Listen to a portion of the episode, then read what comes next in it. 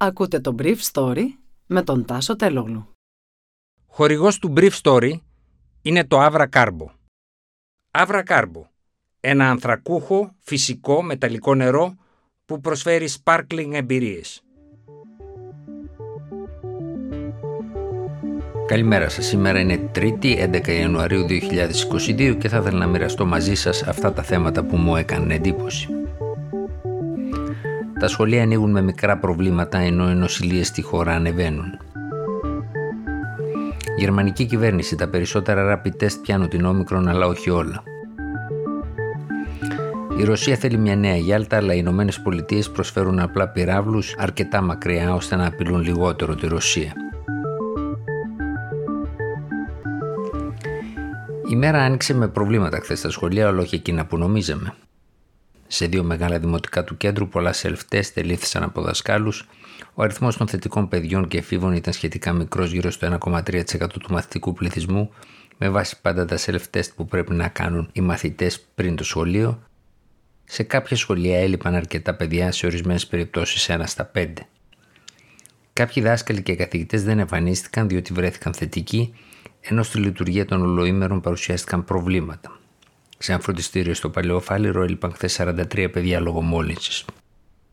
Όμως τα παιδιά που πήγαν στο σχολείο γύρισαν ευχαριστημένα. Το βράδυ, μιλώντας στην Αντένα, η Υπουργός Παιδείας Νίκη Κεραμέο είπε πως εντοπίστηκαν 15.500 ενδυνάμει κρούσματα. Και εκεί μπορεί να δει κανείς τη σημασία της λειτουργίας των σχολείων και για υγειονομικούς λόγους. Διότι αν δεν είχαν ανοίξει τα σχολεία, πιθανόν να μην είχαμε εντοπίσει αυτά τα κρούσματα. Τα κρούσματα αυτά πρέπει να επιβεβαιωθούν τώρα με νέα τεστ. Προηγουμένως, η Υπουργός Παιδείας είχε πει ότι με στόχο τη λειτουργία της εκπαιδευτικής διαδικασίας σε συνεργασία με τα Υπουργεία Οικονομικών Εσωτερικών και Ανάπτυξης, το Υπουργείο Παιδείας προχωρά άμεσα σε 4.784 πρόσληψεις αναπληρωτών, εκ των οποίων 3.576 με συμβάσεις τρίμηνης διάρκειας και 1.208 με συμβάσεις αναπληρωτών γενικής εκπαίδευσης, μαθητείας, ψυχολόγων και κοινωνικών λειτουργών. Αυτές οι συμβάσεις θα ισχύσουν ως τη λήξη του σχολικού έτους, προκειμένου να καλύψουν τις αυξημένες ανάγκες που προκύπτουν από απουσίες εκπαιδευτικών που σχετίζονται με την πανδημία. Χθες το απόγευμα, ο Γενικός Γραμματέας Δημόσιας Υγείας Μάριος Τεμιστοκλέο ανακοίνωσε ότι υπάρχουν πλέον διαθέσιμα ραντεβού για τον εμβολιασμό παιδιών 5 έως 11 χρονών σε όλη τη χώρα. Άνοιξαν επιπλέον εμβολιαστικά κέντρα και τις επόμενες μέρες θα δοθούν περισσότερα ραντεβού κυρίως στην Αττική, είπε ο κ. Θεμιστοκλέος, που εμφανίζει πιο περιορισμένο αριθμό. Σύμφωνα με πληροφορίες μου, η εταιρεία Pfizer παρέδωσε στην ελληνική κυβέρνηση χθες 100.000 δόσεις εμβολίων για παιδιά. Μέχρι χθες είχαν εμβολιαστεί περισσότερα από 37.000 παιδιά, σύμφωνα με τον Μάριο Θεμιστοκλέος, ενώ έχουν κλείσει ραντεβού άλλες 73.000 ανεβάζοντας τον συνολικό αριθμό των παιδιών στις 110.000. Ο κ. Θεμιστοκλέος απίθυνε για άλλη μια φορά έκκληση στους ιδιώτες παιδιάτρους να συμβάλλουν στον εμβολιασμό των παιδιών. Χθες το βράδυ μου τηλεφώνησαν δύο Πριτάνη και μου είπαν ότι ζήτησαν από την ηγεσία του Υπουργείου Παιδείας να συμπεριληφθούν και οι φοιτητές σε όσους κάνουν self-test ήδη από την περασμένη εβδομάδα, χωρίς ωστόσο να πάρουν κάποια απάντηση από το Υπουργείο. Πάντως, μέλος της Επιτροπής Εμπειρογνωμόνων, με τον οποίο συζήτησα το θέμα το βράδυ, μου είπε ότι είναι πολύ αργά για να παραγγελθούν αυτά τα self-test και ότι όταν φτάσουν πλέον θα βρίσκονται οι φοιτητές στην εξεταστική περίοδό τους. Στις περιοχές της χώρας, εκτός από το νησί της Μήλου, δεν υπάρχει μία περιοχή που να έχει κάτω από τα 100 κρούσματα σε 100.000 κατοίκους, το όριο δηλαδή για να χαρακτηριστεί μια περιοχή κόκκινη. Τα Χανιά έχουν 409 στις 100.000 κατοίκους, το μεγαλύτερο αριθμό στη χώρα. Ακολουθεί το Εράκλειο με 344 και αυτά τα δύο νούμερα είναι ενδεικτικά της γρήγορης εξάπλωσης της μεταλλαξόμικρων στην Κρήτη. Στη συνέχεια βρίσκεται η Καστοριά με 331 κρούσματα και η Αχαΐα με 325. Και αυτή η σειρά είναι ενδεικτική για το τι έχει αλλάξει στην Ελλάδα με τη μετάλλαξη όμικρον, όπου το κέντρο βάρους μεταφέρεται σιγά σιγά από την Βόρεια Ελλάδα.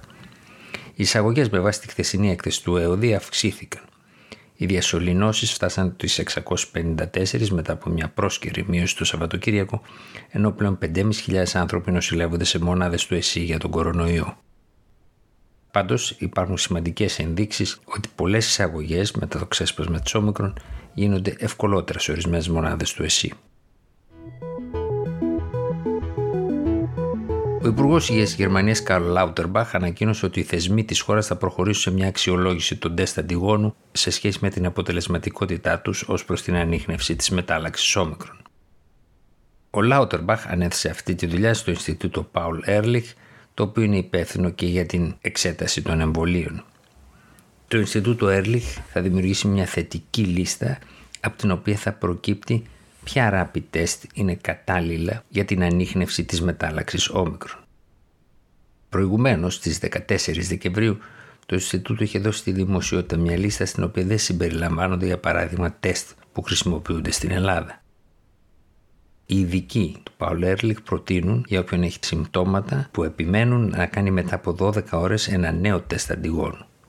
Η συνολική ευαισθησία του καταλόγου του Δεκεμβρίου ορισμένων κινέζικων τεστ είναι χαμηλή σε αντίθεση με τα τεστ της Abbott, της Siemens, της Ross αλλά και της Amper που χρησιμοποιούνται στα μεγάλα νοσοκομεία της χώρας στην Ελβετία και στην Αυστρία.